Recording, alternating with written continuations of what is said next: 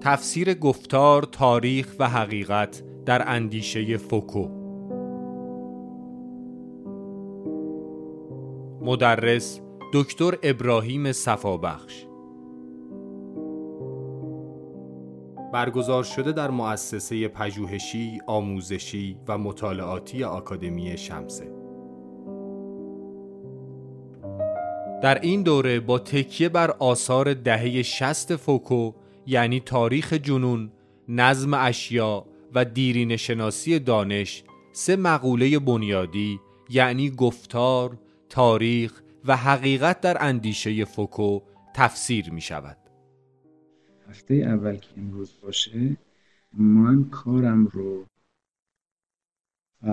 با تفسیر یک قطعه از فیلسوف آمریکایی معاصر محقق و پژوهشگر اندیشه ویکو فیلسوف و خطیب ایتالیایی قرن هفدهم.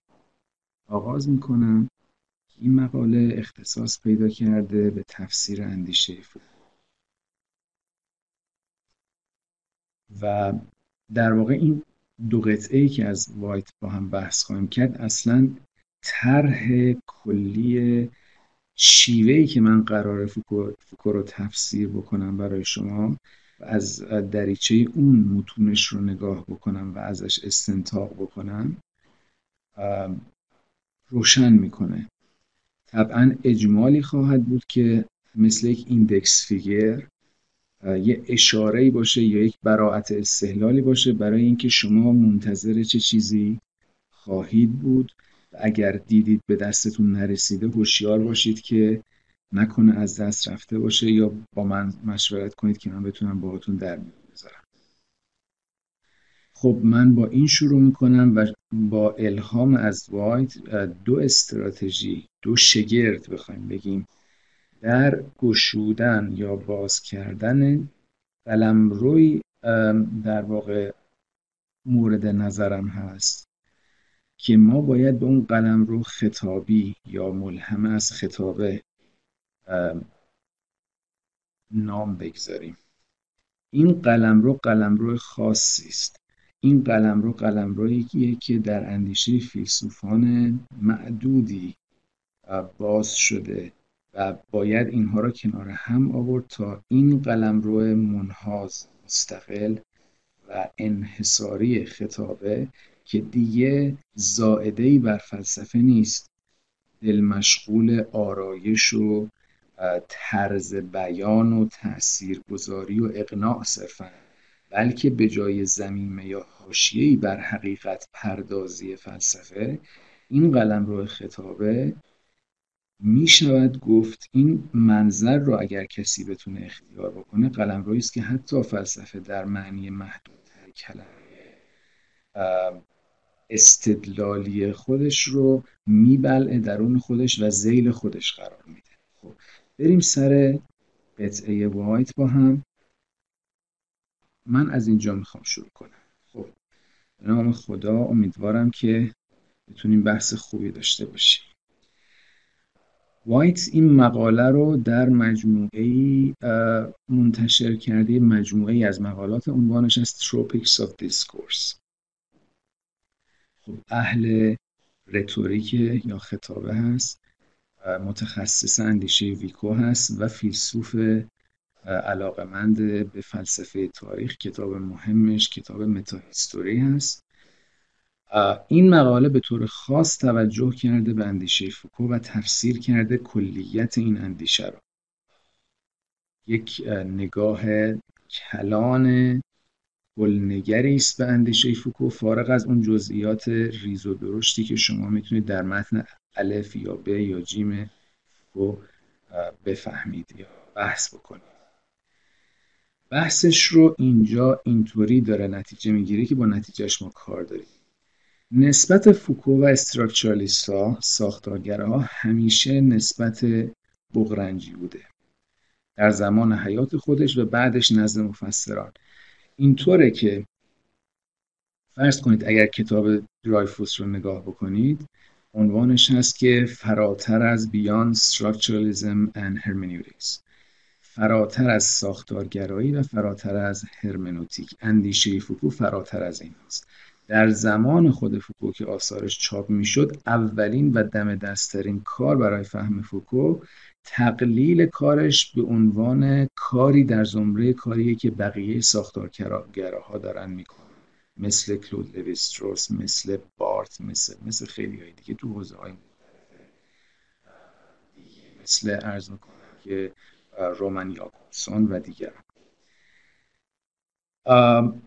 طبعا یه حوزه خاصی مورد نظر بوده که با این حال اسلوب کار فوکو استراکچرالیست قلمداد شده.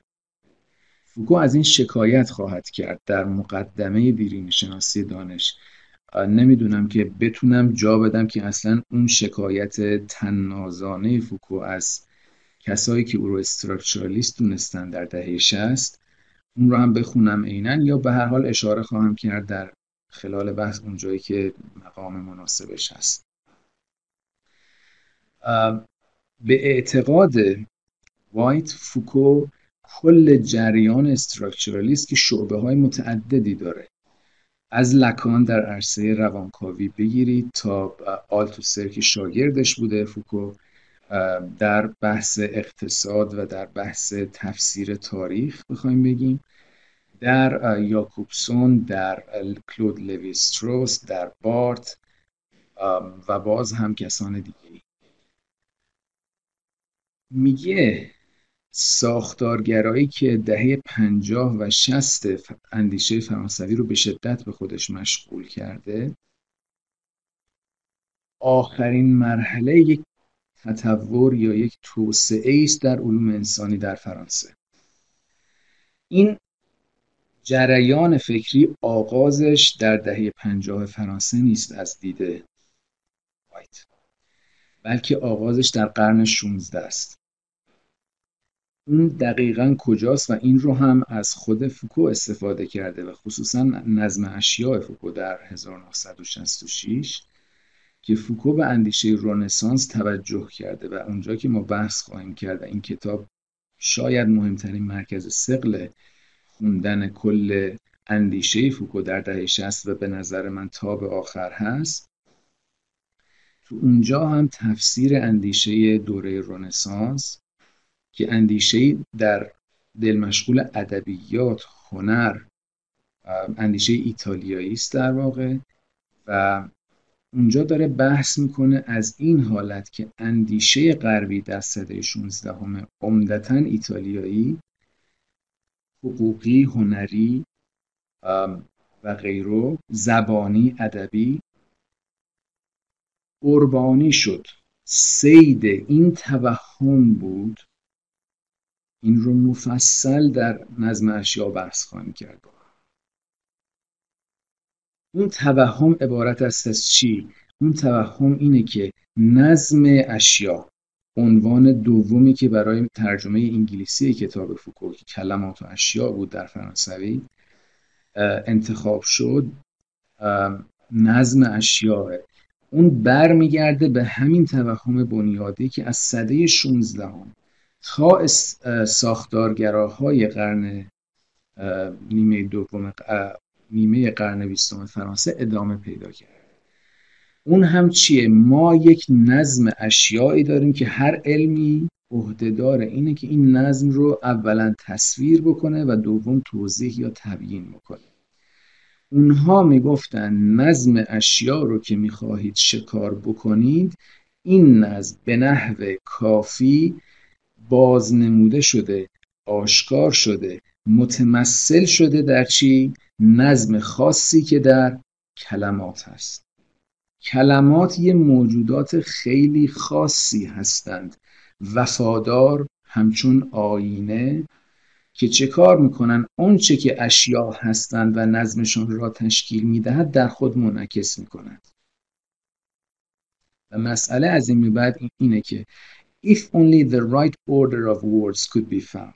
مسئله اینه که ما باید طرز تنظیم یا انسجام مناسب میان کلمات رو طوری پیدا بکنیم که اونها آینه یا منعکس کننده وفادار نظم اشیا باشه.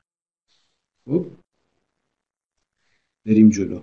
این توهم تمام علوم انسانی مدرن بر پایه این توهم شده. اساس این توهم چیه؟ اساس این توهم یک موقعیت منحصر به فرد یا ممتاز رو قرار داده یا قائل شده برای کلمات. اینا چی کلمات. که ما با اونها سخن میگیم و می نویسیم و معانی رو منعقد می‌کنیم باهاشون و از اون طریق علوم انسانی در هر حوزه رو سامون دادیم. این موقعیت ممتاز همون موقعیت آینواره توی تعبیر قبلی من.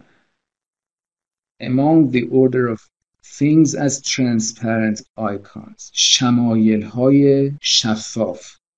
افشا کننده ای که آینه ای هستن برای اشیاء دیگه عالم. چرا؟ علاوه بر زبان فرض کنید سایر اشیاء. سنگ.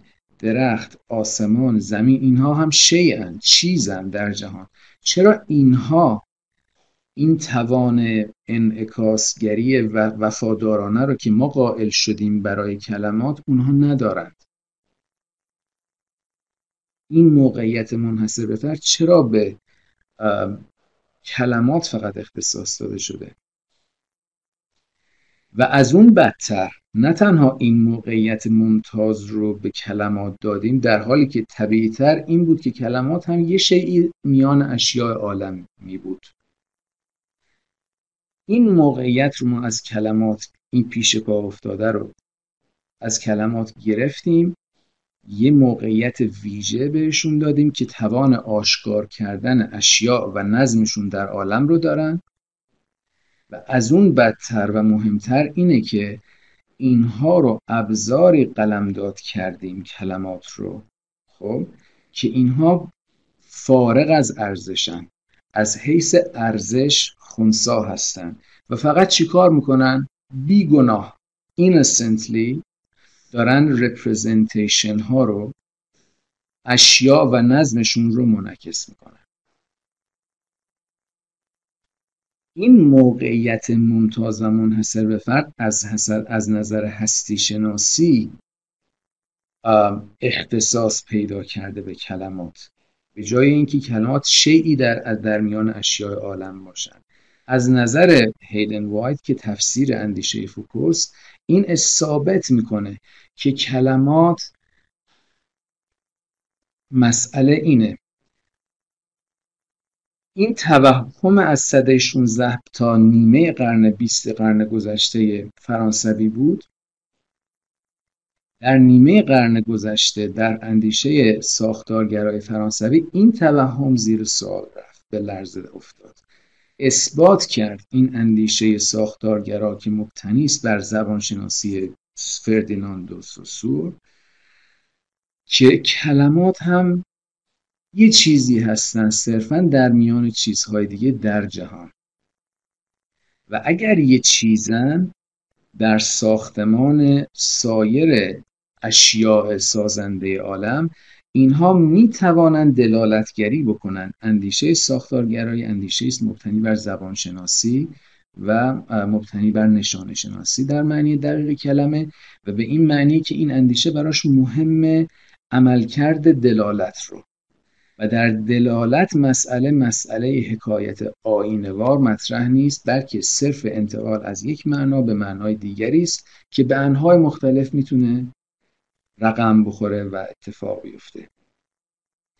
اگر اینطور این دلالتگری از سنخ انعکاس تصویری در آینه نیست بلکه اینها همون قدری که چیزی رو آشکار می‌کنن از طریق این دلالت کردن مثل فی که بگن شما رو یاد فرهزادی بندازن جنبه آشکار کننده ای دارن. اما در این حال همزمان و شاید به همون اندازه هم کدر می‌کنن مبهم می‌کنن تاریک می‌کنن اشیا رو.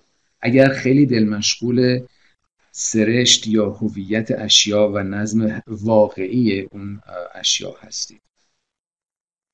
و در نتیجه هر نظامی از اندیشه رو که شما بخواید بپرورونید و بست بدهید در اندیشه یک فیلسوف یا متفکر دیگه they are meant um, to signify if uh, any system of thought raised on the hope of contriving a value neutral system of representation is fated to dissolution contrive کردن معنی که داره معنی قشنگیه. وقتی شب مثلا شما می‌رسید خونه دیر وقت نبودید خونه که بخواید غذایی رو آماده کنید برای شامتون گرسنتون هست. یه چیزی سر همبندی می‌کنید.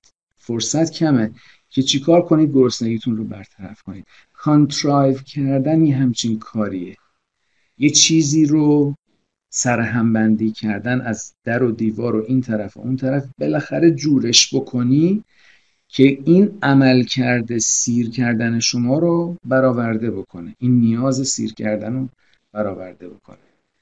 این contrive کردن یه غذای تر و تمیز درست به قاعده همه چیز سر جاش باشه نیست. این غذای سیستم value neutral اونطور که انتظارش میره. چرا؟ چون value رو شما قرار می‌دهید بر اون سیستم. در حالی که اون سیستم می‌خواهید بازنماینده یا آشکار کننده نظم اشیا باشه خود اون اشیا که فارغند از ارزش. میگه این تلاش این contrivance این سرهمبندی کردن کلمات این محکوم مقدر شده که امها بشه. از بین بره. چرا؟ وقتی که اون قلمروی از اشیا که با کار خودش با عمل دلالتگری خودش این کلمات به ناچار در کنار آشکار کردنی که انجام دادند این قلم رو اشیا رو هم به ناچار کدر و مبهم و تاریک کرده بودند. اینجا همه چیز بی تفاوت باقی نمونن نمیمونه. یه چیزی از اون طرف نظم کلمات می‌زنه بیرون. یه بیقراری یک تنشی احساس میشه. یه تقیانی احساس میشه کشمکشی احساس میشه که اونجا چی میشه؟ وقتی شروع می‌کنه مقاومت کردن یواش یواش این نظم سر همبندی شده یه مثل غذای سر پایی شروع می‌کنه به محو شدن به تحلیل رفتن و انحلال بخوایم بگیم. چرا؟ چون میگه اون اشیا و نظم خود اشیا اینها طلب دارن. اینها طلب می‌کنن که ما رو به رسمیت بشناسن. نمی‌تونی ما رو بچپونی تو این اردر کلمات تو این نظم کلمات. بنابراین اگر فوکو به نحو آیرانیکی باید توضیح بدم دقیقا معنیش چیه تحمل می‌کنه. درباره کل به اصطلاح جریان ساختارگرا که بگه که ببین ساختارگرایی چه خدمتی کرده به ما نشون داده این تراز یا اوردر کلمات اونقدرها هم بیگناه نیستند. شما وظیفه ای رو برای اینها اختصاص دادید که به زورشون بهشون نمی‌رسه. از کجا این رو در آورد که در آوردید که همچون آینه بیگناهانه و وفادارانه کلمات توان این رو دارن که اشیا رو در چیستی و سرشت خودشون منعکس بکنن. بنابراین میگه فوکو فوکو فهمش از جریان ساختارگرا فهم عمیقی است. برای همین هم فوکو ساختارگرا نیست. چرا؟ چون فهمیده ساختارگرایی داره چی کار می‌کنه. داره اون نظمی از زبان رو یا کلمات رو هر ساختارگرا ازش پرده برمیداره که اون نظم کلمات قوام بخش ساختار این رمان این استوره این فرهنگ این آداب و رسوم این عکس ها این تصاویر و غیره و غیره هستند. خیلی رمزگشایی موفقی بوده و روشنگری بوده. فوکو خیلی مبهوت و متعجب از این روشنگری نیست. میگه چجوری تونستی این کار رو بکنی؟ خودت چجوری تونستی این کار رو بکنی؟ ای ساختارگرا در هر حوزه ای خود تو هم ادوات بحثت و ادوات روشنگری ساختارگرانه بحث خودت هم کلماته. و از این جهت نه تنها یک رسوایی به بار آورده ساختارگرایی برای حوزه های مختلف علوم انسانی اگر روانکاویه اگر فرض کنید زبان اگر ادبیات اگر رمان هر چیز دیگه ای که بخوایم بگیم تاریخ باشه. فوکو میگه خودت چی پس؟ چرا خودتو از قلم انداختی؟ میگه آیرانیکه یعنی میپذیره. ظاهر زیر سوال نمی‌بره و از حیثیت و اعتبار نمیندازه علوم انسانی رو.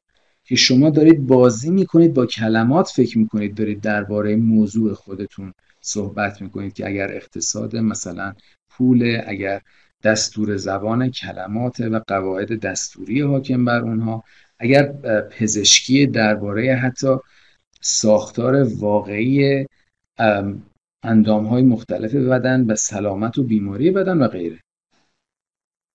میگه اگر هم میپذیره به نحو آیرانیک یعنی می‌دونه که این نحو تحلیل یک جور نقض قرض کردن خودشه. خیلی راست نمیگه اونقدی که ادعاش رو می‌کنه. برای همین فوکو درباره علوم انسانی قبل از ساختارگرایی هم خیلی تحمل کمی داره. در تمام اون حوزه ها دل مشغولی عمده فوکو اینه که یک تظاهری رو افشا کنه. این یک کلید برای فهم فوکو این ژست غالب اندیشه فوکو در تمام آثارشه. یک چیزی گفتند در اون علم ادعا کردند که توش میمونند و از عهده برآورده کردن اون بر نمیاد.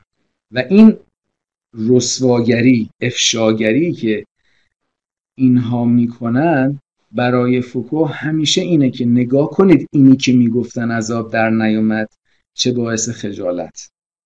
این جست کلی نوشته های آثار فوکوست با یه ظرافت هایی که امیدوارم به جاش منتقل کنن. اگه علوم سیاسی داریم اگه جامعه شناسی داریم اگه روانشناسی داریم اگر فیلولوژی داریم فقه اللغه گاهی ترجمه کردن.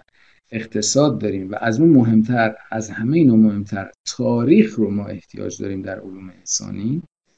که علوم انسانی یه حیثیت به نظر نازدودنی تاریخی دارند برای فوکو all of the concept devised by these sciences که گذاشته توی نقل قول یعنی حواست باشه science در معنای خاص کلمه در معنای subjunctive یعنی به اون معنایی که من می‌خوام بگم که اون معنای معروف و شناخته شده نیست. این علومی که عهدهدار مطالعه انسان جامعه و فرهنگ بودن اینها چی بودن؟ نحوی انتظا بودن از قواعدی که حاکم بر زبانه و بازی های زبانی از نوع واژگانی که ویتکنشتاین متفکر داره. بازی های زبانی که این انتظاها آشکار می‌کنن در خودشون.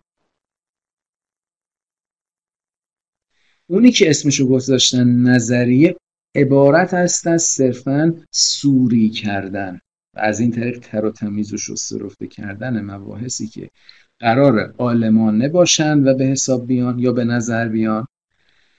اما بنشون یا حقیقتشون عبارت است از یه شگرد یه ترفند نحوی syntactical دستور زبانی. برای چی؟ برای اینکه استخدام کنن استفاده کنن برای نامگذاری روابطی که قبلا قرار بود یا بنابر ادعاشون قرار بود روابط میان اشیاء باشه و برقرار باشه بین روابط اون بین اون اشیاء فارغ از منی که بدانم یا از آن غافل باشم. موفق باشم در مطالعه اون روابط و آشکار کردنشون یا موفق نشم. اینها ادعا می‌کنن آشکار کننده روابط میان اشیاء حالان که در حقیقت در کنهزات خودشون جنبه های انتظاعی و فرمال و سوری روابطی است که میان کلمات دارن. پس الان در ذهن شما باید دو تا چیز کنار هم قرار داده بشه. از همین اول. ما یک نظم اشیاء داریم و یک نظم زبان یا نظم کلمات. و علوم انسانی همیشه دلشون خواسته تو حوزه های خاصی آشکار کننده نظم میان اموری باشن که طبعا مربوط به انسانه علوم انسانی هن. حالان که گریز ناپذیر مجبور شدن چه کار بکنن؟ اونی که حقنه کردند به خوانندگانشون نظم اشیاء نبود بلکه انتظاعی بود و سوری سازی بود از نظم میان کلمات از اینجا شد که کلمات شفافیت و خصلت آینوارشون رو از دست دادند. کاری که فقط فوکو می‌کنه میگه خیلی خوب تو شاهکار کردی این شعبده بازی ها رو رسوا کردی. فقط ببخشید خسته نباشی جایزت هم بهت میدیم. خودت چجوری این کارو کردی؟ این موقعیت ممتاز تو چجور به دست اومده که بتونه این افشاگری رو بکنه؟ قواعدی که ما میان اشیاء تصور می‌کنیم یا میآموزیم اینها پروجکشنن are nothing but projections of the semantic ground presupposed by the modes of discourse in which they have named the objects inhibiting, um, inhabiting their respective domains of analysis. این قواعد تظاهر می کردند که نظم اشیاء رو منعکس می کنند بلکه اما فرافکنی این بنیاد معناشناختی بودند که باید مسلم می‌گرفت اون علم برای شیوه سخن گفتن خودش که باهاش چیکار کرد؟ نامگذاری کرد. اون اشیاء رو و قواعد و روابط بین خودشون اون اشیایی که در همون هر حوزه‌ای که عهدهدار توصیه توصیف و شناخته شدن قرار گرفته بودن باید اسم میگذاشت روشون باید فیکسشون می‌کرد باید موضوع قرار می‌داد تا بتونه دربارهشون صحبت بکنه. این یه حقه زبانی است به اصطلاح. باز این کلمه حقه رو باید در واقع چکش بزنیم جلوتر. اما در همین حد خوبه. فعلا. بریم جلو. من می‌خوام یه قطعه دیگرم بخونم از بحثی که هیدن وایت داره در فهم فوکو و برای بحث من که تقریر یا تفسیری است مبتنی بر خطابه کلیدی خواهد این متن رو هم برای شما فرستادم. الان صفحه دوش هستم. یا در PDF یا صفحه 231 که اصل کتاب که هست Tropics of Discourse. برای فوکو بحث از دیدگاه فوکوس که فراتر از دیدگاه صرفا ساختارگراست و چند قدم جلوتر از اونهاست. هیدن وایت این رو میگه. میگه اگر این فوکوز جاجمنت این کشف اندیشه غربی از اساس و بنیاد زبانی مفاهیمی همچون انسان، جامعه و فرهنگ و, و علاوه بر این این کشف که این مفاهیم ارجاع نمیدند به خود اشیا بلکه چی؟ to linguistic formulae that have no specific reference in reality. این تمام زهر یا گزش اندیشه ساختارگرایی است که دردتون باید بیاد و همه جذابیت ساختارگرایی از اینجا برمیخیزه. به خاطر اینکه ربط کلمات و مفاهیم رو از موضوع بحثشون یا متعلق بحثشون کم می‌کنه جدا می‌کنه و کاری که می‌کنه چیه؟ میگه این کلمات ارجاعشون به اشیاء نیست. دیگه چه علمی میمونه وقتی کلمات واژگان اساسی اون علم حکایت نکنن از اشیاء از عالم واقع؟ بلکه چی اینها فرمول هایی هستند. در نقل قول قبلی دیدیم. سوری سازی هایی هستند که have no specific reference in reality. هیچ ارجاع خاص و ویژه به واقعیت ندارن. تکلیفشون بیرون از این تظاهر ارجاع به واقعیت رقم می‌خوره. این مستلزم اینه برای فوکو که علوم انسانی آنچنان که بست پیدا کردند و توسعه پیدا کردند در دور عصر جدید are little more than games played with the languages in which their basic concepts have been formulated. شما فرهیخته هستید می‌دونید زبان انگلیسی به نظرم روشنه. وقتی تلف نکنم که بخوام ترجمه جز بازی با کلماتی که اون علوم استخدام کرده بودند برای توضیح اشیاء مورد بحثشون نیستند در واقع اونچه که فوکو اظهار می‌کنه اینه که علوم انسانی have remained captive of the figurative modes of discourse in which they constituted. اینها اسیر صورتها یا انواع مجازی سخن بودن in which they constitute سخنی که بحث خودشون رو با اون رقم زدن استعاری باقی موند مجازی باقی موند یادمون بیاد که استعاره یا مجاز چیه در حالت قبل از بحث ما استعاره از و مجاز استخدام کلمه است برای غیر از آنچه که برای آن وضع شده. حالا با یک ربط یا یک علاقه خاصی در استعاره یک شباهتی است و در انواع دیگر مجاز انواع مختلف دیگری از علاقه و ربط هست. این علاقه و این پیوند باعث شده که ما اجازه پیدا کنیم قرض بگیریم. این کلمه مال اون نیست. اما ما اجالتا فعلا for the time being ما این کلمه رو استخدام می‌کنیم برای آنچه که بهش تعلق نداره.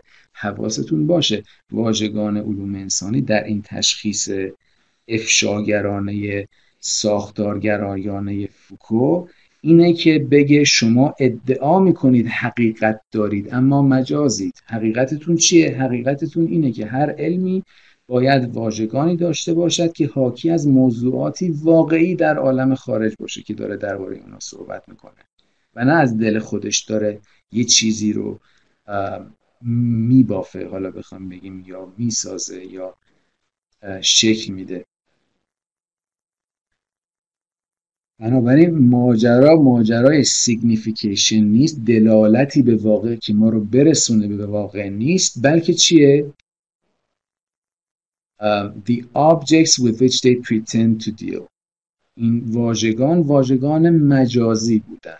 فعلا سرتون به اینا گرم باشه تا حدی نشون میده تا حدی هم گمراه می‌کنه و تاریک می‌کنه و کده. خب.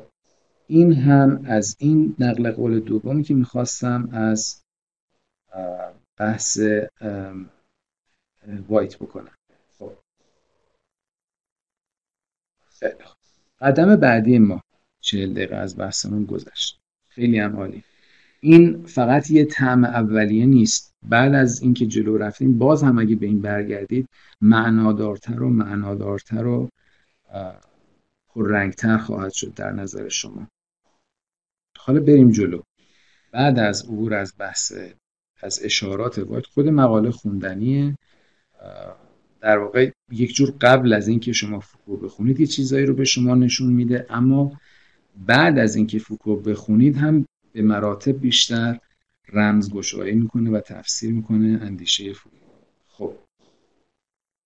قدم بعدی من در واقع آغاز بست این قلمرو خیلی شطور مرغ گاو پلنگ یا عجیب و غریب غیر عادی کنده از واقعیتی است که بند نافش از واقعیت کنده شده که من بهش گفتم خطابه. طبعا این خطابه وقتی در این کاربرد استفاده بشه از اون معنای کلاسیک معمول کلمه که عبارت بود از آراستن کلام از تلاش برای اقناع برای زیباتر سخن گفتن و نه فقط چی, چی گفتن بلکه از اون مهمتر چجور گفتن. این همون تبعیدیه که خطابه برده. شما باید بدونید چی می‌خواید بگید. چیستیش رو خطابه تعیین نمی‌کنه فقط چگونگیش رو تعیین می‌کنه. ادویه غذای شماست فقط محتویاتش رو نمی‌سازه. اما کار ساختارگرایی افشاء این بود که اون چیزی که قبلا تبعید کردید به قلم روی خطابه اینها ادویه برای آراستن کلام نیستند.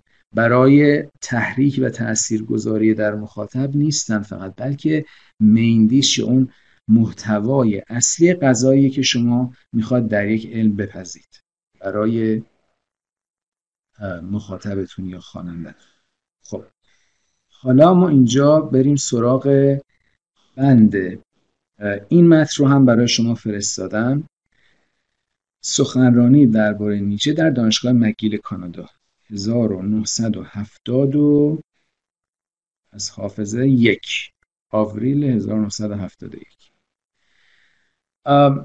فوکو وقتی که به کرسی کلج دو فرانس انتخاب میشه اولین کلاسش که الان هم متنش موجود هست چاپ شده و حتی ترجمه شده به انگلیسی. عنوانش هست Lecture, Lecture on the Will to Know اراده به دانستن.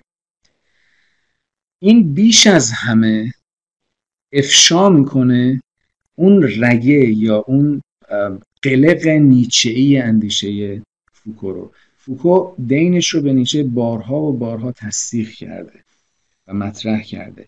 در این حال بحث موضوعی که اختصاص داده باشه به نیچه در نوشتهاش زیاد نیست. ارجاع داره و استفاده داره برای مقاصد خودش ولی بحث موضوعی فعلا دو تاش رو من به مرور شناختم. مشهورترینش که به فارسی ترجمه شده در مجموعه از مدرنیست تا پست مدرنیسم لارنس کهون مقاله نیچه تبارشناسی و تاریخ است. که یه تحقیق پژوهشگرانه در اینه که نیچه وقتی میگه تبارشناسی چه معانی مختلفی رو ازش استفاده می‌کنه. به یک معنی می‌خواد بگه نیچه از تبارشناسی چی می‌فهمه اما باید احتیاط کرد که تبارشناسی که فوکو ازش حرف می‌زنه آیا همین هست تا چه حدی و چگونه. خب. این درس گفتار رو اگر شما ببینید این کلاس رو که منتشر شده درباره اراده به دانستنه در نیچه. چون نیچه از کسایی است که میاد این ادعای جعلی و تقلبی و متظاهرانه علم برای آشکار کردن واقعیت رو ازش پرده برمیداره. این سخنرانی در دانشگاه مکیل یه جور خلاصه یا حاصل بحث اون کلاسه. طبعا اون کلاس یه مثلا نزدیک 300 صفحه است. نمیشه جایگزین اون بشه بگیم هرچی اونجا هست اینجا هست ولی به هر حال یه خلاصه است که برای یک سخنرانی فراهم کرده. فوکو من هم می‌خوام از این جلو برم و معتقدم که این رو اگر خوب بفهمید به جای اینکه بگید فقط به صورت فرمال که نیچه اثر گذاشته روی فوکو بعد بگن خب چه اثر گذاشته؟ آیا می‌تونی به ما بگی؟ به جای اینکه بگید در صفحه فلان اسم نیچه آمده یا ارجاع داده واقعا بتونید آنچه که محتوای نیچه ای اندیشه یا عطای نیچه به اندیشه فوکو هست رو اونو نشون بدید. من احساس کردم در کار رساله دکتریم که به نوعی اساس بحث این, این کلاس هست که این من تا قبل از خوندن این همواره پشت درهای باغ اندیشه فوکو باقی مونده بودم. میفهمیدم و نمیفهمیدم این چه طرز حرف زدنه. خیلی جالبه خیلی جالبه. من این متن از نیچه به فارسی ترجمه شده. در مجموعه که آقای فرهادپور ترجمه کرده. نیچه یا بگیم فلسفه معرفت و حقیقت. یه همچین عنوانی هرمس چاپ کرده. یک متنی داره که این متن متنی که بعد از مرگ چاپ میشه. در زمان حیاتش نوشته شده ولی چاپ نمیشه به هر دلیل این یکی از روشنگرترین و درخشانترین برقهای از اندیشه نیچه است که تا به حال ذهن من رو خودش درگیر کرده. و من این رو حتی توی رساله دکتریم سر در کارم قرار دادم و کلید بحث خودم و اینجا هم در این سخنرانی دانشگاه مگیر فوکو بهش استناد می‌کنه. من اینو شاید تا همین لحظه بهش توجه نکرده بودم. من از اینجا استفاده نکرده بودم این استناد فوکو. ولی از این بهتر نمیشه که فوکو هم متوجه این بوده و واقعا این کلید راهگشای بحث در واقع قلق بحث فوکوس میگه در یک گوشه گم شده دور افتاده ای از جهان. چه ترجمه خاصی هم هست. Whose blaze pours forth innumerable solar systems. این درخششش برقش منظومه های شمسی بیشماری رو به عرصه ظهور میرسونه. There once was a star. سیاره ای بود یا ستاره ای بود که بر روی اون سیاره جونورهای خیلی باهوشی شناخت رو اختراع کردن. نالج رو.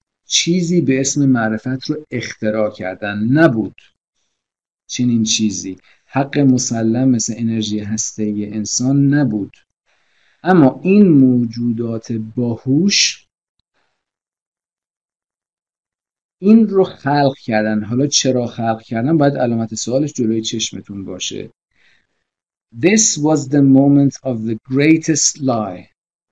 این لحظه بزرگترین دروغ and supreme arrogance of universal history. این برمیگرده به اون تبختر فوق العاده و بیمانند تاریخ جهان. چرا؟ چون این تاریخ جهان بی شمار منظومه ها داره با ستارگانی و سیاراتی. این یه دونه از دور افتاده ترین و گم شده ترین گوشه های جهان بود. که یه سیاره پیدا شد و یه جونورهایی که احساس کردن خیلی باهوشن خیلی خردمندن اینها اومدن نالج رو یا معرفت رو خلق کردن. و این آنچنان نکته ارجاع یا گزش یونیورسال هیستوری تنه به هگله. تنه به هگلی است که می‌خواهد تاریخ جهان را بخواند با استناد به تاریخ زرنگ بازی یا زیرکی اون جونوران کوچکی بر روی اون سیاراتی که در یک گوشه ای از جهان گوشه گم شده ای از جهان قرار گرفته بود. هشه کی داند که این باوز بهاران زاد و مرگش در دی است. اگر کردی در واقع جریان تطور و بست عقل در طول تاریخ شما دارید تاریخ رو و قاعده تاریخ رو با متر زرنگی این جونورهایی بود که یه گوشه ای از جهان که دور افتاده بود عقل رو اختراع کرده. و این رو اینجا نقل نکرده در ادامه میگه نیچه ادامه میده. اما چه سود من اضافه می‌کنم؟ که بعد از این مدتی ستاره این منظومه خاموش می‌شد خاموش شد و این جونورای بدبخت مجبور بودن بمیرن. خودشون و حقیقتشون و آمرزوشون و آرمانشون و همه چیزشون رو گرد گرد و غبار کرد و نابود کرد که علم یکن شیئا مذکور و تو می‌خواستی تقدیر جهان رو با این بسنجی. That it was the most supreme arrogance of universal history. خب بریم جلو بحثی که می‌کنه من طبعا انتخاب خواهم کرد. خب جای جبران خوندن شما از نزدیک این متن رو نمی‌گیره. برای بحث خودم انتخاب می‌کنم و جلو میره کاری که نیچه در این نوشته می‌کنه که عنوانش هست On Truth and Lies in a Non یا گاهی ترجمه کردن Extramural Sense. در معنای فراتر از اخلاق درباره حقیقت و دروغ ها در اصل آلمانی که در معنای فراتر از اخلاق بیرون از اخلاق. نا اخلاقی اگر بخوام بگیم نه غیر اخلاقی به معنی مخالف اخلاق یا ضد اخلاق بلکه فراتر از اخلاق. اون چه کار می‌کنه؟ میره سراغ ارفیندونگ در متن نیچه. اصطلاح ارفیندونگ در آلمانی به معنی اختراع به معنی اینونشن. این کلمه رو می‌گیره در این سخنرانی و می‌خواد بحث کنه که منظور نیچه وقتی میگه که دانش یک اختراع است منظورش چیه؟ فوکو میگه در هر جای دیگری از این متن که در همین اسمی که آوردم این کلمه اینونشن در تقابل قرار گرفته با منشأ با اصل اوریجین. حواستون باشه معنای اختراع رو اگر میگیم اختراع چجوری بفهمیم؟ شکلهای متعددی میشه فهمید مگه میشه؟ بله میشه فلسفه ظرافت داره. اختراع رو می‌شد با تاکید بر آغازش فهمید. Is not a synonym of beginning. در این کار برده میشه. منظورش این نیست که تا قبل از این دانش نبود و با این آغاز شد. تأکید اصطلاح اختراع در استفاده نیچه برای معرفت جای دیگری است. اون چیه؟ و اون عبارت است از اینکه شناخت یا معرفت حق مسلم طبیعی انسان نبود بلکه ابداع شد. از اول نبود که کسی بگه که مگه غیر از اینم میشه. حرف نیچه, نیچه اینه که بله غیر از اینم میشه. این یک ابداعه که این جانوران نحیف فرتوت مفلوک در اون گوشه دور افتاده از جهان مجبور شدن contrive بکنن اگه بخوایم اصطلاح اون قبلیمون رو استفاده بکنیم سر همبندی کنن برای اینکه زنده بمونن. خود فوکو شروع می‌کنه تفسیر این یک جمله نیچه. میگه منظورش می‌دونی چیه؟ منظورش اینه که به جمله اول متافیزیک ارسطو تن نمی‌زنه. میگه معنیش اینه that it is not inherent in human nature.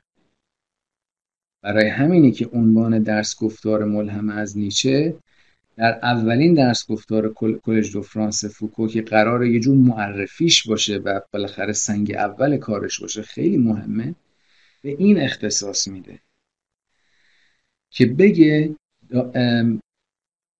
دانش ذاتی طبع انسانی نیست. فطرت انسانی اگر بخوام بگیم جمله اول ما بعد طبیعی ارسطو اینه که هر انسانی یا انسانها بنا بر طبیعت یا سرشت خودشون می‌خواهند که بدانند.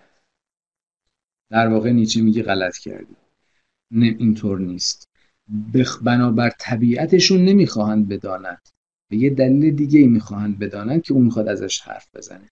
That it does not that it does not for man's oldest instinct. این یک غریزه کهنه ترین و دیرینی ترین غریزه انسان نیست. But above all that its possibility is not defined by its form itself. می‌خواد بیش از هر چیزی اینو بگه که اگر می‌خواید بررسی حق به جانب و درستی داشته باشید درباره شناخت یا معرفت از آن حیث که معرفت است کافی نیست که به صورت اون معرفت توجه کنید. مثلا منطق اگر اندیشه فلسفی می‌خواهد صدق داشته باشد و تنش سرش به تنش بیارزد باید این قواعد منطقی رو رعایت بکنه که اون قواعد منطقی سوری هستند تکلیف علم فقط با صورتش تعیین نمیشه. امکان علم که علم را علم می‌کند یک قاعده سوری نیست. میگه بلکه اگر علمی سر برمیاره و ممکن میشه از میان یک فضای داد و ستد اینترپلی یا بگیم بازی گوشی where where something altogether different is involved. تو اون فضای بازیچه که کشمکشی هست و بازی و داد و ستدی آمد و شدی دانش همچون یه چیزی به تمامی متفاوت سر برمیاد. یه دفعه سر و کلش پیدا میشه. معنیش اینه که اون چیزی که all together different که بسیار این واژه کلیدیه all together different. همه بحث فوکو در شرح موضع نیچه اینه که معرفت یک از جایی برخواسته که وطن معلوفش یا حق مسلم طبیعی انسانی نیست بلکه چیه؟ چیزی به کلی متفاوت از شناخت. اون چیز چیه؟ به اشاره و به اجمال میگه قرایز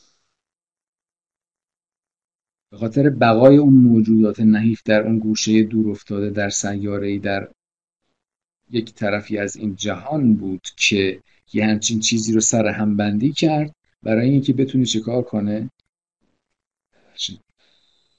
زنده بمونه فقط و قرائزش رو برآورده کنه.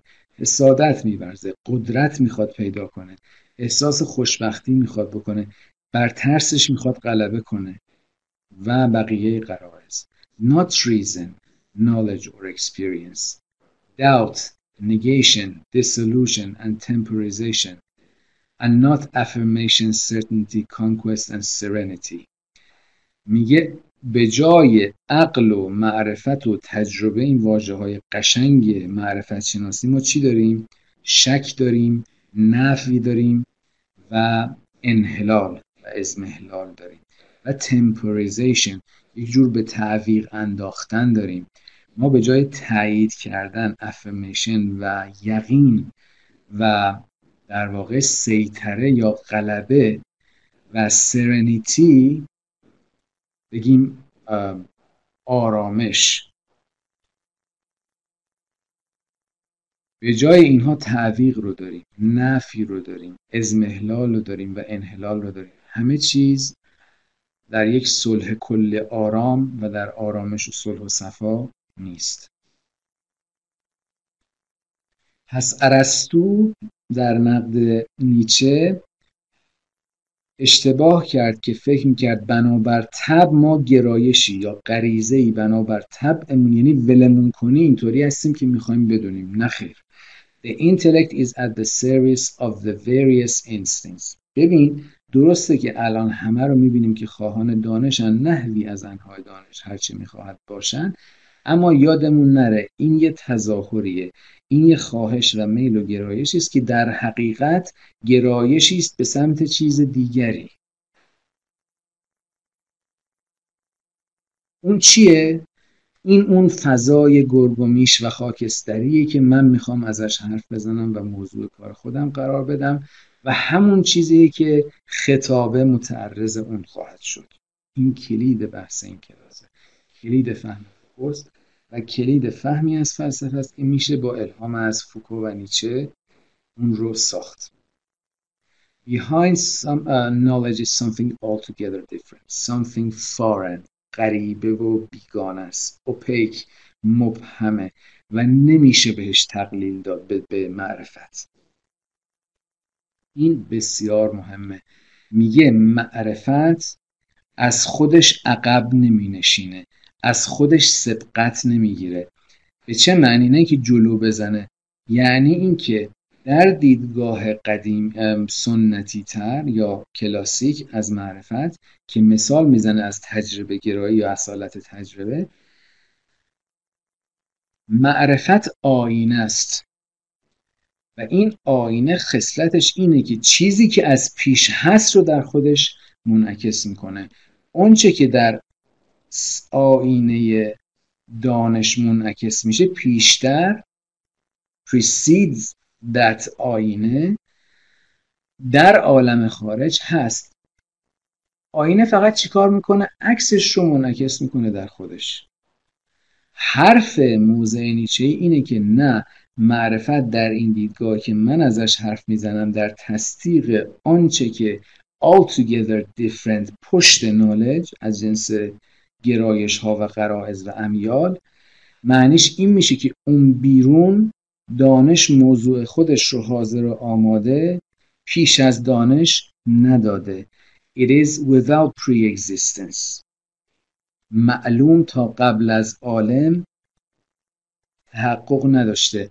Without secret anticipation. یعنی شما می‌دونید که چی رو می‌خواهید بدانید و تلاش می‌کنید از مطابقت علمتون با معلومتون بپرسید. میگه behind knowledge the wall of non-knowledge.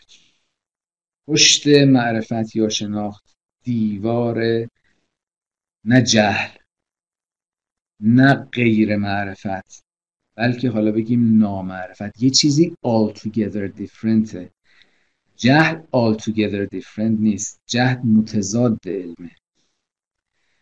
تفاوت اینجا هست تفاوت موضع نیچه با آمپریستا اینه که این حق مسلم شناخت برای انعکاس واقعیت رو مسلم نمی‌گیره. مسلم نمی‌گیره که دانش از خودش سبقت می‌گیره یا از خودش عقبتر ایستاده به مسابقه واقعیتی که حالا قراره بهش نائل بشه. قبلا توی تجربه گراها این دانش از قبل این قبل از دانش تضمینش کجا بود؟ در ادراک حسی. Sensation impression اینا اصطلاحات مختلف هیومه لاک بارکلیه or representation in general behind knowledge. این اساسیه که حمایت می‌کنه از معرفت. میگه منظور نیچه که دانش یک اختراعه اینه که دانش یک الگو نداره. یک زامن خارجی مثل واقعیت نداره. و زامن بالاتر از واقعیت عقل الهی است که جهان آنچنانی که هست مطابق با اون عقل ساخته شده. No prototype of knowledge preceded human knowledge. یک دانش کلی یا دانش الوهی فارغ از دانش انسانی نداریم که پیش از اون همچون الگوی دانش وجود داشته باشه که بعد ما بگیم آیا دانش انسانی می‌تواند بهش نزدیک بشود یا نائل بشود یا نه. میگه این دانش اون آتشی نبود که در اون استور پرومته دزدید از خدایان. اون دیواین فایر رو دزدید. It was not imitated by human intelligence remembering a divine spectacle. این دانش اینا دیدگاه های کهنتر یا قدیمی تره باستانی تره اسطوره‌ای تره به علم هست که چی شد که انسان چیزی صاحب شد به اسم معرفت؟ اون تقلید خدایان بود یا یادآوری منظره الهی بود. در افلاتون دانش حقیقتش ارز می‌کنم که یادآوری است. No reminiscence. دانش حکایتش یادآوری نیست که یه چیزی بوده شما می‌دانستید و شناخت عبارت است از به یاد آوردن آن. می‌خواد بگه این دانش به ساختار جهان منگنه نشده. به چه در واقع در چه مقامی باید منگنه بشه دانش در دیدگاه که ازش انتظار می‌رفت تا قبل از نیچه؟ در این دیدگاه که ببین دانش قرار یک خواندن یا خانشی از جهان باشه. از اون بالاتر یه دیسایفرمنتی باشه یک رمزگشایی باشه یه پرسپشن باشه یک وضوح و یک بداهتی باشه برای جهان. ببین چقدر روشنه. Things are not made to be seen or known. اشیا که می‌خواستید نظمشون رو بشناسید از طریق نظم کلمات اینها خلق نشدند حاضر و آماده و مهیای دیده شدن یا شناخته شدن. این مهیایی این جور بودن و سزاوار بودن شناخت و موضوع شناخت اون فرض اساسی مسلم فلسفه تا قبل از نیچه است. این حق رو از کجا براش قائل شدی؟ اصلا اشیاء عالم به درد شناخت نمی‌خورن. مساعد شناخت نیستن. توی جونور کوچولو در یک گوشه از جهان دور افتاده در اونجا هستی که عمرت هم تموم میشه. خاک خواهی شد که علم یکن شیئا مذکورا. تو می‌خوای تقدیر جهان رو با اتکای به این بنویسی. خب اشتباهه. متبخترانه است مغرورانه است. حماقتباره. میگه اشیا به روی ما یک چهره معقول و فهمیدنی رو عرضه نمی‌کنن. Which looks at us. And waits for our gaze to meet them. اونها منتظر این باشن که شناخت ما به اونها نائل بشود. اونها هم دست به سینه حقیقت رو به این شناخت و به این چشم یا نگاه تقدیم می‌کنن Things do not have a hidden meaning to be deciphered. این همه اون ماجرای همه چیزی که در اون کلمه اختراع گنجونده شده. اشیا معنای پنهانی برای رمزگشایی ندارن.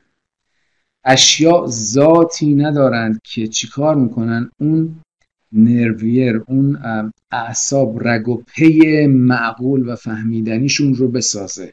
ذات شیعه در تقابلش با اعراض اشیایی که میآیند و می‌روند و گذرا هستند. اما این شی همانه است با توسل یا با در واقع صدقه سریع intelligible nerve این رگ و پی یا این اعصاب این اعصاب معقول.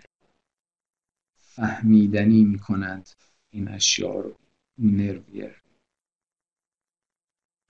They are not objects obeying laws. اینجا و این رو اضافه می‌کنه اشیایی که تابع قوانین باشن نیستن بلکه خصلت عمومی جهان اینه که آون eternal chaos آشوبی ابدی. Not due to an absence of necessity. اشتباه نفهمید. نه اینکه بگیم necessity نیست but due to an absence of order. چقدر مهمه. وقتی میگیم آشوب مسئله ما نقض یا انکار ضرورت نیست در این بحث نیچه بلکه بیش از اون نقض یا در واقع انکار و ترد نظم اردره استراکچر ساختار صورت زیبایی حکمت یعنی چرایی. In no way does it seek to imitate man. جهان به هیچ شیوهی چنان که در فلسفه کلاسیک روال بود تلاش نمی‌کنه که انسان رو تقلید It does not observe any law. Let us keep from saying that law exists in nature When will all these shadows of God cease to confuse us چه وقت این سایه های خدا دست برمیدارن از اینکه ما رو گیج بکنن همچنان When will we have completely de-deified nature کی ما تونستیم یا می توانیم یا خواهیم توانست در آینده که طبیعت رو خدازدایی کرده باشیم کاملا. هنوز هم حتی اگر مشرکیم اگر به قواعد ضروری طبیعت قائل هستیم باقی مونده های اعتقادمون به خدا رو داریم ازش پیگیریم پیروی می و در نهایت این معنا رو میده که معرفت حاصل یک عمل کرد یا یک فرایند یک عمل پیچیده است.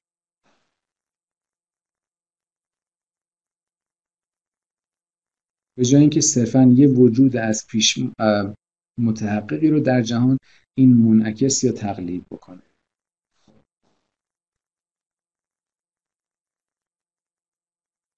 این ساختار پیچیده به جای آینه بیگناه و وفادار چیه؟ ساختارش میگه اولا از متحدان یا دستندرکاران این ساختار پیچیده که از توش شناخت در میاد یکیش خباسته. ملس ماکری. ماجرای تعنه تمسخره به بازی گرفتنه کانتمت تحقیر نفرت. It does not involve organizing oneself in things but keeping one's distance from them. ماجرای شناخت بازشناسی یا به رسمیت شناختن انسان در میان اشیاء نیست بلکه اینی که خودش رو دور نگه داره خودش رو حفظ بکنه protecting oneself from them با خندیدن خودش رو متمایز کنه جدا کنه by deprecating them despising them تحقیرشون کنه. شعن من عجل از wanting to repulse or destroy them. می‌خوام اونها رو دور بریزم و نابود کنم از خودم. شناخت جنایت باره دپریکتوری حقارت آمیزه differentiating. Knowledge این تفاوت ایجاد می‌کنه. Knowledge is neither of the order of homoiosis یعنی خداگون شدن و تشبه بالاله nor of the good. حتی به خیر هم ربطی نداره. یک خباستیه یک شرارتیه که turned also towards the one who knows. شناخت حتی علیه آن کسی است که می‌شناسد. شناخت خود را همیشه در تقابل فهمیده است با چی؟ با اراده به ظهور آشکار شدن به ساده سازی به نقاب زدن به شنل پوشیدن. این سام تو سرفس به سطح سطحی اندیشی نباید باشه شناخت. Since every surface is a cloak هر سطح یه شنلیه که داره چیزی رو میپوشونه. It will take things profoundly. شناخت باید عمیق باشه. شناخت باید متکثر باشه مالتیپل باشه. در ذات خودش. اینی که به چشم تو اومده فقط یه سطح یه تظاهره و یک ظاهر میگه اگه فکر می‌کنی عالم انان دانشش رو به دست گرفته compels his spirit to knowledge خودش رو به دانستن وامی داره. میگه اگر این دلت خوشه به این میل علیه این تمایل و گرایش روح او و در مقابل آرزوی قلبی او حتی یه چیز دیگری هست. Frequently even against is his heart's desire to affirm to love to worship. که اون چیکار می‌کنه؟ شک رو تردید رو ایجاد می‌کنه و تعویق رو. هنوز نرسیدیم هنوز نشده. گلش رو دادی ولی هنوز نرسیدیم. ماجرای استراتژی اول من در بازگشایی قلمرو متعلق به خطابه در این معنای ویژه‌ای که داشتم ازش حرف می‌زدم دقیقا این قلمرویی است که شما بفهمید فراتر از نیک و بده فراتر از درست و غلطه. فراتر از علم و جهله. این قلمروه که نیچه می‌خواد ازش پرده برداره و فوکو هم خودش رو دل مشغول اون کرده و تلاش می‌کنه که نشون بده در این قلمروی خاکستری و گرگ و میش چگونه می‌تواند حقیقت ساخته شود. constructivism دیگه.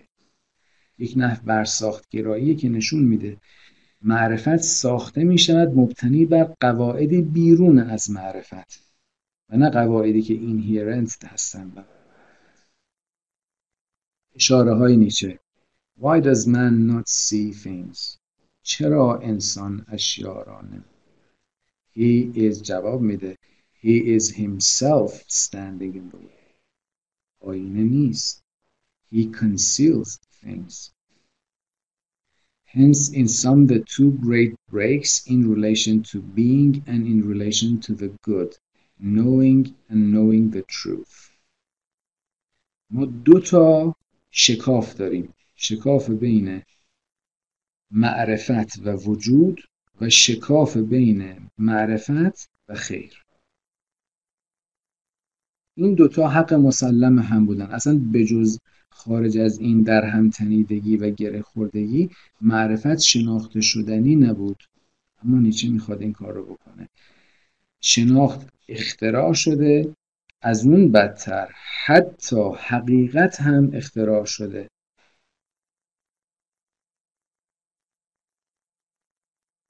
حقیقت هم معیار از پیش برای معرفت نیست بلکه معرفت با همبندی شدنش برای برآورده کردن و اطفاع قرائز این موجود نحیف حقیقتش رو هم با خودش جعل می‌کنه. اینها در حد ادعاست و حالا باید ببینیم هرچی جلوتر میریم این معقولتر و معقولتر و معقولتر میشه یا نه. ببین شما باید بفهمید اگر حقیقت رو از دانش جدا بکنید یه اتفاق خیلی وحشتناکه. تا اونجا که کسی حق داره بپرسه چه جور ممکنه. برای که دانشی که حقیقت نداشته باشه با دروغ هیچ فرقی نداره. دیگه نمی‌تونه دانش باشه. شما نمی‌تونید بگید ما دو جور دانش داریم یک دانش حقیقی و یک دانش دروغین اون دیگه دانش نیست. پس نیچه داره چیکار می‌کنه؟ می‌خواد حقیقت رو از دانش یا از معرفت جدا بکنه. چطور می‌تونه این کار بکنه؟ با اینکه زیر پای معرفت رو بکشه. این چگونه است؟ این جمله مهمه. What kind of knowledge would it be that does not suspend the truth or put it out of circulation. حقیقت رو معلق نگه نمیداره و خارج از دور و گردش قرار نمیده. دور و گردش مثل فرض کنین خون در رگهای خون حقیقت در رگهای خودش در رگهای معرفت. What is the place where truth emerges in a secondary در یک موقعیتی که حق مسلمش نیست در یک مرتبه ثانویه secondary aleatory non-essential way. به مقامی که دیگه ضروری نیست. حالا اومده تصادفی ثانوی این معانی نزدیک به این. ما باید اینو بفهمیم. خوب دقت کنید. الان توی بحث بعدی یا استراتژی دوم هم ما به این می‌رسیم. که این چه تیک چه برداشتی چه زاویه نگاهی به حقیقت است که نیچه اتخاذ می‌کنه و فوگو هم گرفته محکم و ول نکرده. اگر کسی این موقعیت و مقام ممتاز درک نکنه بحثای فوکو بیشتر به چشم بازیچه به به نظرش خواهد اومد. حقیقتی در آنها نخواهد یافت. سرگرمی و بازیگوشی و شارلاتانی خواهد یافت. این بحث اول من یا استراتژی اول من در گشودن این بحث از قلم رو از خطابه که هست این توضیح دیوار پشتی معرفت است که ورای درستی و غلطی است. برم سراغ استراتژی دوم تو این 20 دقیقه که باقی مونده تا برسیم به سوالات یا حرفایی که شما خواهید داشت. من می‌خوام برم سراغ استراتژی دوم برای گشودن یا راه یافتن به قلمرو خطابه که می‌خوام اساس فهم و تفسیر فوکو و فهم بدی از فلسفه قرار بدم. خب. شاید یک یا دو سه صفحه اول این مقاله که برای شما فرستادم اختصاص داره به توضیح یا در به تفسیر پارادوکس دروغ. امیدوارم به آشنا باشید با پارادوکس دروغ در صورت کهنهتر و باستانیش مشهور شده به پارادوکس اپیمنیدس. پارادوکس اپیمنیدس بعدا در طول تاریخ فلسفه واریانت ها یا صورت های مختلفی و تقریرهای مختلفی پیدا کرده که همشون با هم برابر نیستن. اما پارادوکس دروغگو واقعا برمیگرده به اون جایی که یک نفر می‌خواهد از روی صداقت اعتراف کند که من دروغ می‌گویم. چه اتفاقی میفته پارادوکس دروغگو اونجاییه که در صورت اپیمنیدس میگن جزیره کرت اهالیش همه اهالیش دروغگو هستن و این ادعا رو یکی از اهالی جزیره کرت کرت در واقع مطرح کرده. حالا سوال اینه خود این آدمی که ادعا می‌کنه همه این اهالی دروغ گو هستند و خودش هم از جمله اون اهالی است آیا داره راست میگه یا دروغ؟ اگر راست بگه که حرف خودش رو نقض کرده که همه اهالی این جزیره دروغگو هستند. که نمیشه. اما اگه دروغ بگه که باید دروغ بگه چون همه اهالی این جزیره از جمله خودش دروغگو هستن در واقع بدون اینکه خودش بخواد گفته که چی؟ همه راست میگن. یا دست کم یکی هست که داره راست میگه. خب این مشکل مشکل پارادوکس دروغگوست جایی که شما می‌خواهید راست بگید اما دروغگو عذاب در میایید و حتی اگه بخواید دروغگو بگید راستگو عذاب در میایید این پارادوکس دروغگو در تاریخ فلسفه یکی از مهمترین موانع یا پارادوکس های سر راه نظریه حقیقت هست. و کاری که ما تو این کلاس خواهیم کرد بست و تفسیر و در واقع تقریر نظریه متفاوتی از حقیقت هست که خب درگیر این پارادوکس هم خواهد بود که ما رو منتقل می‌کنه به یک قلمرو وسیعتری از فلسفه که خصلتی مبتنی بر خطابه داره. خب این پارادوکس دروغگویی که من می‌خوام بگم فوکو این رو تفسیر می‌کنه در آغاز ارز می‌کنم مقاله اندیشه خارج که ترجمه شده آقای جهان دیده و خانم سرخوش در اون مجموعه تئاتر فلسفه ترجمه کردن. عنوانش از تئاتر فلسفه. یکی از مقالات دیگری که اونجا ترجمه شده عنوان کتاب رو هم از اون گرفتن. این از آغاز بحث فوکو. I speak uh, I lie I speak. این صورتبندی فوکوست از پارادوکس دروغگو همونطور گفتم این پارادوکس رو به انواع مختلفی با ظرافت های مختلفی میشه طرح کرد. این عنوان فوکو هم ظرافت هایی داره که به نظر من نخواهم رسید که الان تغییر بکنم اما صورت کهنهتر و کلاسیکترش رو الان تغییر کردم که یه کسی خودش می‌خواد از روی صداقت به دروغگویی خودش اعتراف بکنه. پارادوکس دروغگو نشون میده که این کار رو نمی‌تونه بکنه. آخه این چه وضعشه؟ یه جای کار ایراد داره. و راه حل این موقعیت دشوار چیه؟ این مقاله در اساس بحثیه یا بحثی در خصوص رمان بلانشو و نوشته های بلانشو. جالبه. نویسنده نمایشنامه نویس رمان نویس و بحثی از اوست و هم بحثی منطقی و اساسی درباره پارادوکس دروغ که bخونید برای خودش جالبه. و اساس بحثی است که فوکو می‌خواد بگه این the whole of uh, puts the whole modern fiction uh, to the test. تمام رمان یا داستان دوره جدید رو این به, به محک می‌زنه یا به آزمون می‌گیره. این نظریه این پارادوکس دروغ باز اینکه چطور این رو میشه ربطش داشت به رمان و وظیفه و رسالت رمان این هم چیزی که داخل موضوع بحث این جلسه ما نخواهد بود. ماجرا اونطوری که در کتاب های منطق با بحث های تارسکی شکل گرفته دو یه تمییز بین دو سطح از زبانه. که شما باید بفهمید در یک سطحی زبان ناظر است به اشیاء خارجی که دارسکی بهش میگه object language و زبان گاهی یه حیثیت یا رتبه متفاوتی پیدا می‌کنه که در اون حیثیت ارجاعی به جهان خارج یا اشیاء نداره بلکه خودش رو یا زبان رو موضوع خودش قرار داده.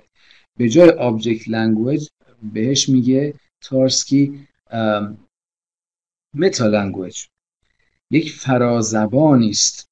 و این پارادوکس این نامعقولیتی که پیش میاد در مثال جزیره کرت یا پارادوکس دروغگو وقتی که شما object language رو با meta language خلط می‌کنید چیزی که متعلق به تراز meta language رو سرایت می‌دید به object language یعنی چی؟ یعنی شما وقتی که دروغگو هست بودن های ساکن این جزیره رو که ناظر به جهان بود و چیزهای در عالم بود رو اینو بر میگردونید تا می‌کنید روی خود اظهار میکنیدش meta language و همه این گره و این آشوب و این اغمازی که پیش اومده به خاطر اینه که شما خلط می‌کنید شأن یک meta language رو با شأن یک object language از نظر منطقی حل شده. اما ببینید فوکو با این چی کار می‌کنه. این اشکال فقط یه اشکال منطقی نیست یه چیز عمیقتریه. In forthrightly saying I speak, I am exposed to none of these perils. ببین بذارید اینجوری بگم چون زبانم زمانم کمه. از اینجا بخوام بگم. من دروغ می‌گویم یه جمله ساده نیست. خود این جمله ساده نیست. بسیط نیست. یک پارچه و یک لایه نیست بلکه دو لایه است. یک اظهار نیست بلکه دو اظهاره. من دروغ می‌گویم و این جمله با خودش باید حقیقتی را بگوید و اظهار کند تا اینکه دروغ گفته باشد. وگرنه دروغ نیست. جمله من دروغ می‌گویم به عبارت دیگه جمله است مضاعف. جمله است که تا شده روی خودش. می‌خواد بگه دروغ میگه ولی برای این کار و به انجام رسوندن این وظیفه باید راست بگه. این وضعیت بغرنجه. فوکو میگه I am protected by the impenetrable fortress of the assertion's self-assertion. من محافظت میشم در تمام اظهارات عادی خودم با در این قلعه در این حصار نفوذ ناپذیر سلف اسرشن اظهار خودم. هر اظهاری هر اعلانی خودش یه قلعه ای داره یک حفاظی داره که اون حفاظ self assertion شه این خودش رو داره اظهار می‌کنه. نه تنها چیزی رو داره اظهار می‌کنه بلکه خودش رو هم داره اظهار می‌کنه. The way it coincides exactly with itself. در تمام اظهارات معمول و پیش پا افتاده این انطباق پیدا کردن با خود coincidence همراه شدن با خود هست. کجا این همراه شدن با خود, با خود به تلو تلو میفته این لغمه در گلو گیر می‌کنه. اونجایی که من می‌خوام دروغ بگم. و نه صرفا می‌خوام دروغ بگم چون آدم خبیسی هستم. یا می‌خوام در واقع اذیت بکنم. می‌خواهم در کمال صداقت دروغ بگم. By the way it coincides exactly with itself. این همون مضاعف شدن این همراه شدن این تا شدن روی خود اینا تعابیر مختلفیه که میشه کرد. Leaving no jagged edges. هیچ لبه زیگزاگی باقی نمی‌گذاره. Averting all danger of error. by saying no more than I'm speaking هیچ خطری تهدیدش نمیکنه هیچ خطایی متوجهش نیست چرا چون فقط داره میگه that I am speaking من دارم حرف میزنم و حرف میزنه در ادامش neither in the words in question nor in the subject that pronounces them is there an obstacle or insinuation to come between the object proposition and the proposition that states it اون زبانی که داره اظهار می‌کنه چیزی رو درباره اون موضوع اون ابژه و چه اون گزاره ای که درباره این ابژه گفته شده. هیچ مانعی بین اینها نیست. هیچ insinuation ی بین اینها نیست. یعنی هیچ تلویحی کنایه‌ای که یه چیزی بگه و یه چیز دیگه منظورش باشه. It is therefore true, undeniably true, that I'm speaking when I say that I'm speaking. اما مشکل پارادوکس دروغگو اینجاست که این سرراستی سخن گفتن در حقیقت رو به هم می‌زنه. معلوم به تلو تلو می‌خوری.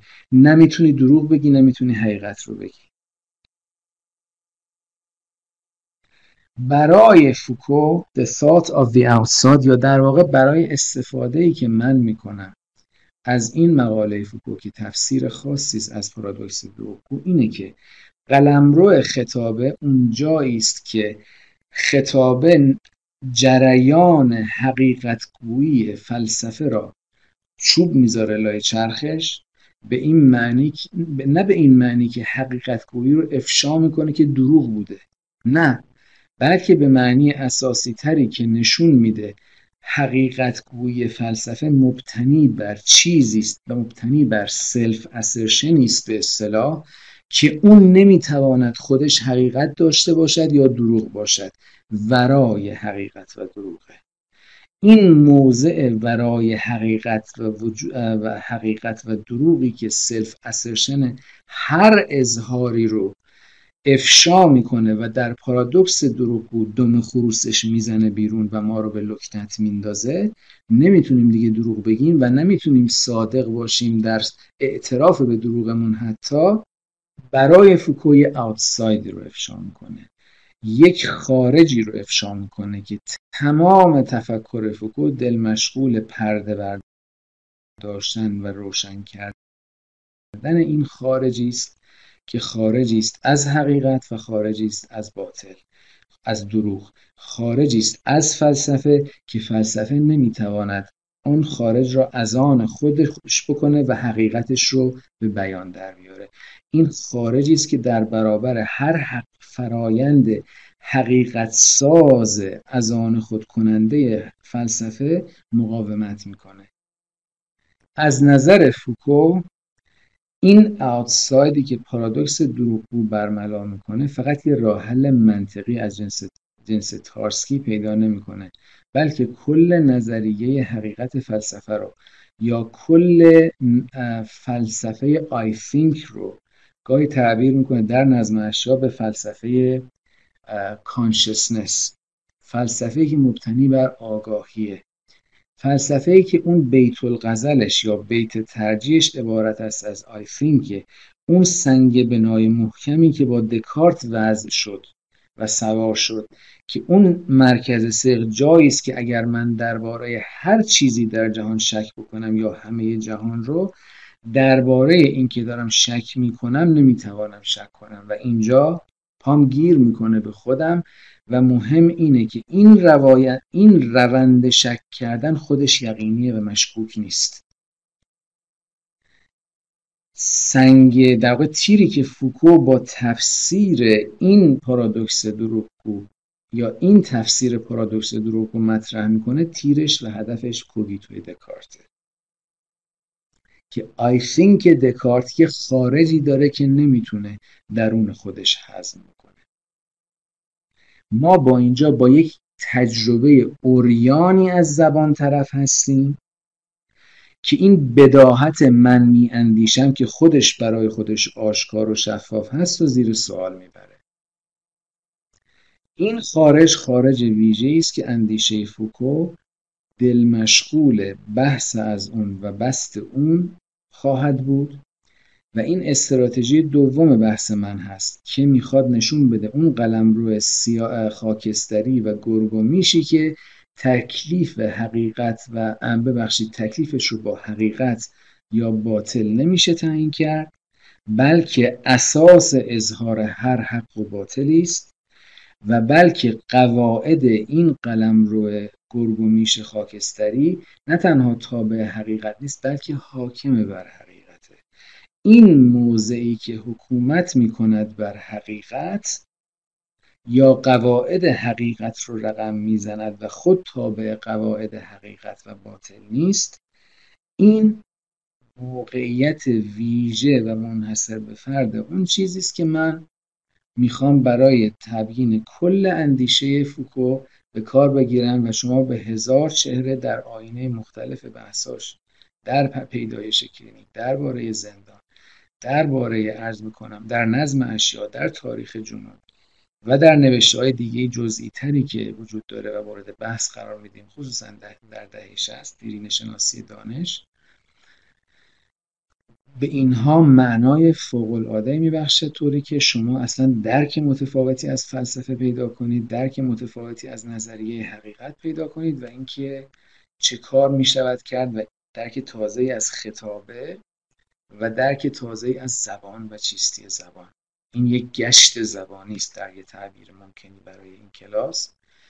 یک در واقع linguistic turn یه که متفاوت است از linguistic turn ی که رورتی ازش حرف زده یا در فلسفه تحلیلی اتفاق افتاده و شعبه دیگرش یا شکل دیگرش در فلسفه اروپای قاره خب من می‌تونم الان بحثم رو تمام بکنم تا برسیم به سوال بسیار خوب.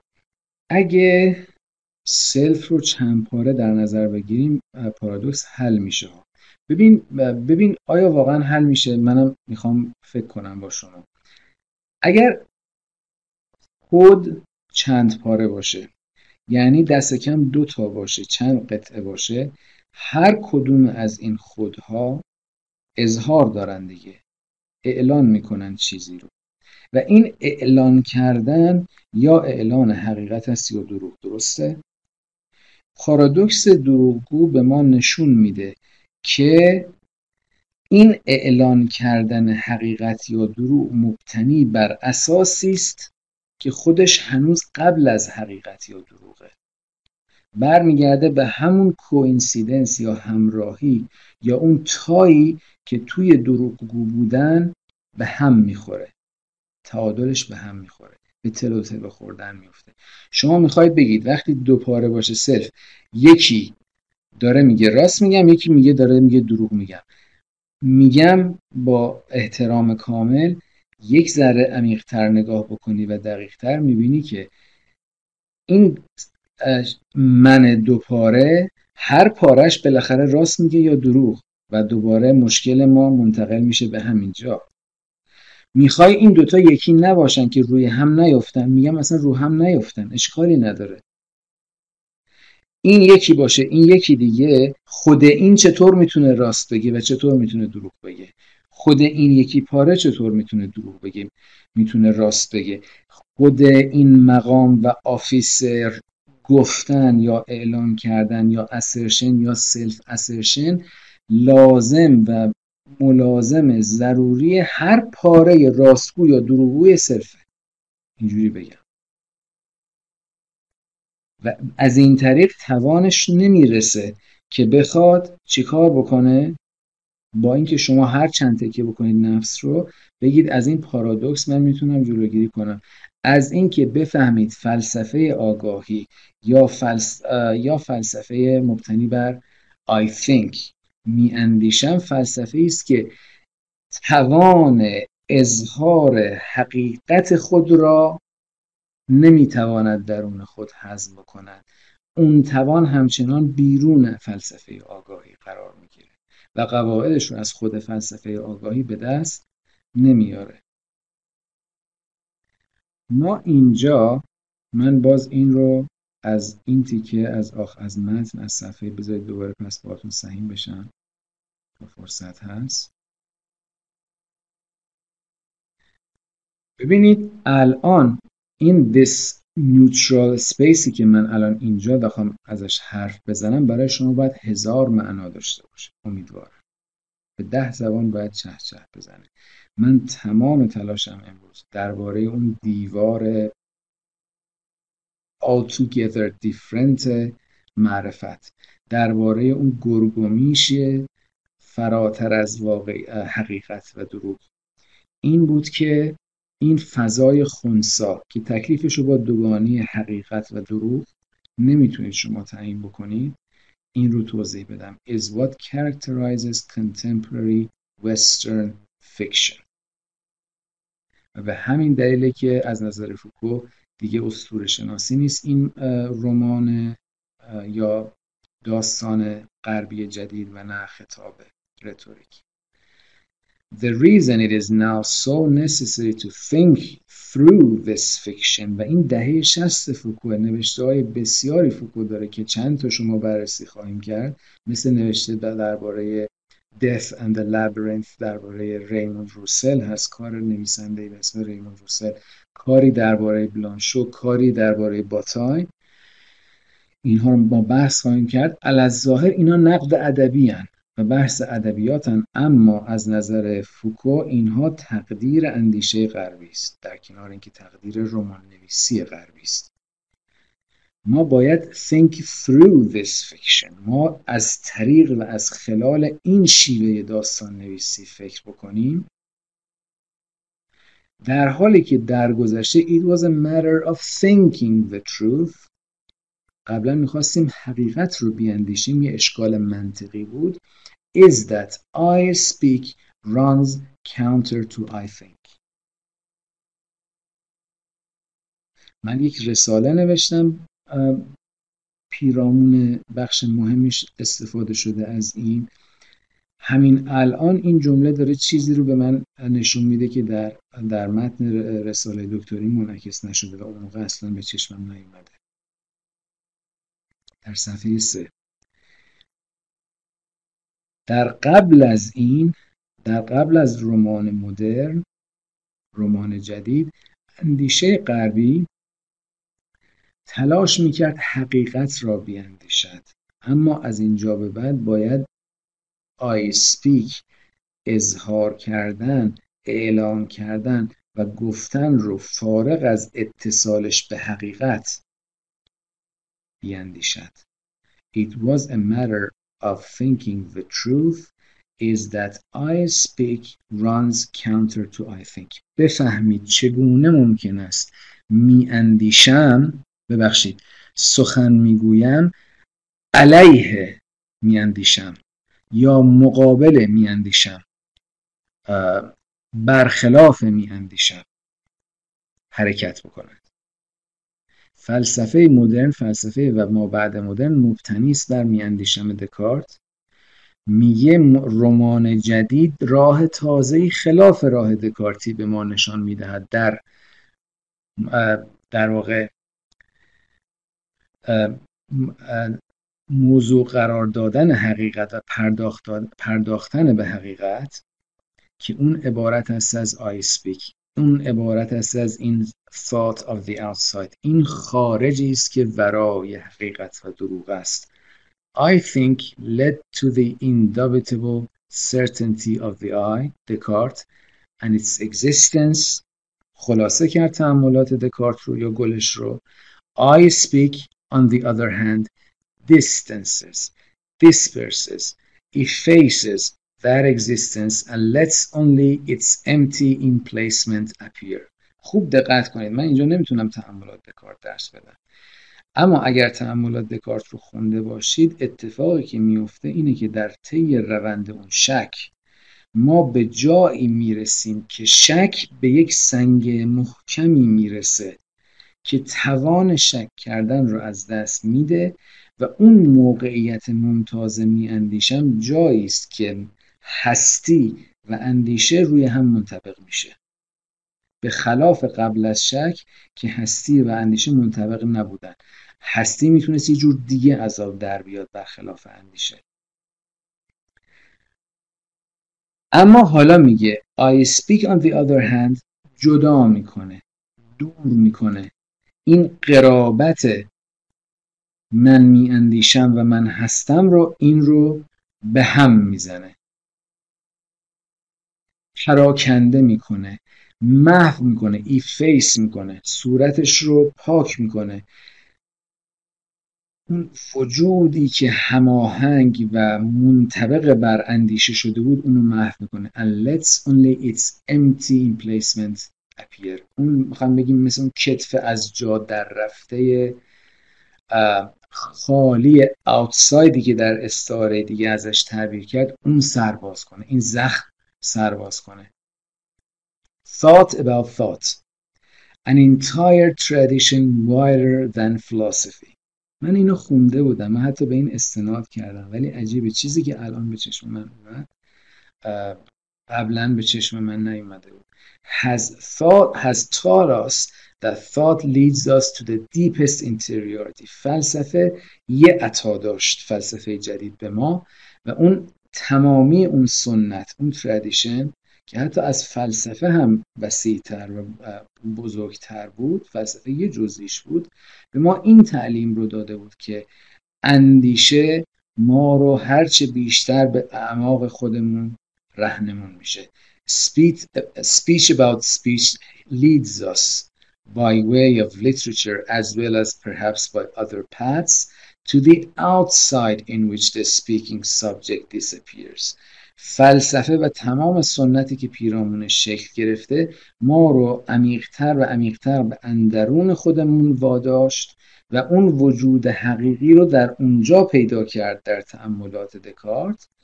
اما سخن درباره سخن به آنجا ما رو هدایت کرد از طریق ادبیات و از طرق دیگر به یک خارجی که بیرون از این اندیشه و بیرون از این فلسفه است. No doubt that is why Western thought took so long to think the being of language. می‌خوای هستی که زبان است را بیندیشی خیلی طول کشید تا این را بیندیشی تا نیمه, تا نیمه قرن بیستم. و ظهور رمان مثلا جدید در اندیشه مثلا باتای در بلانشو در انتونن ارتو در نمی‌دونم کی و کی و کی که شما بتوانید اون وجود اوریان زبان رو بیاندیشی و نه زبانی که فقط یک کد برای اندیشه که حاملش هست و حقیقتی که حاملشه. As if it had a premonition of the danger that the naked experience of language poses for the self-evidence I think. چرا انقدر طول کشید داد دیر بیاندیشه وجود محض یا اوریان زبان رو؟ به خاطر اینکه این در واقع خطر رو حس می کرد این آگاهی مبهم از یک خطر مهیب رو حس می کرد که تجربه اوریان زبان برای بداهت من میاندیشم. بر, بر برای بداهت فلسفه که بر من میاندیشم اتکا کرده است و بنیاد گرفته است این در معرض خطر قرار می‌گیره. اگر بخواید زبان رو در هستی اوریانش در خارج از کنیز بودنش و خدمتگذاری حقیقت و فکرش در اوریانی بیمهاباش در اون بیندیشی خیلی ممنونم از حضورتون.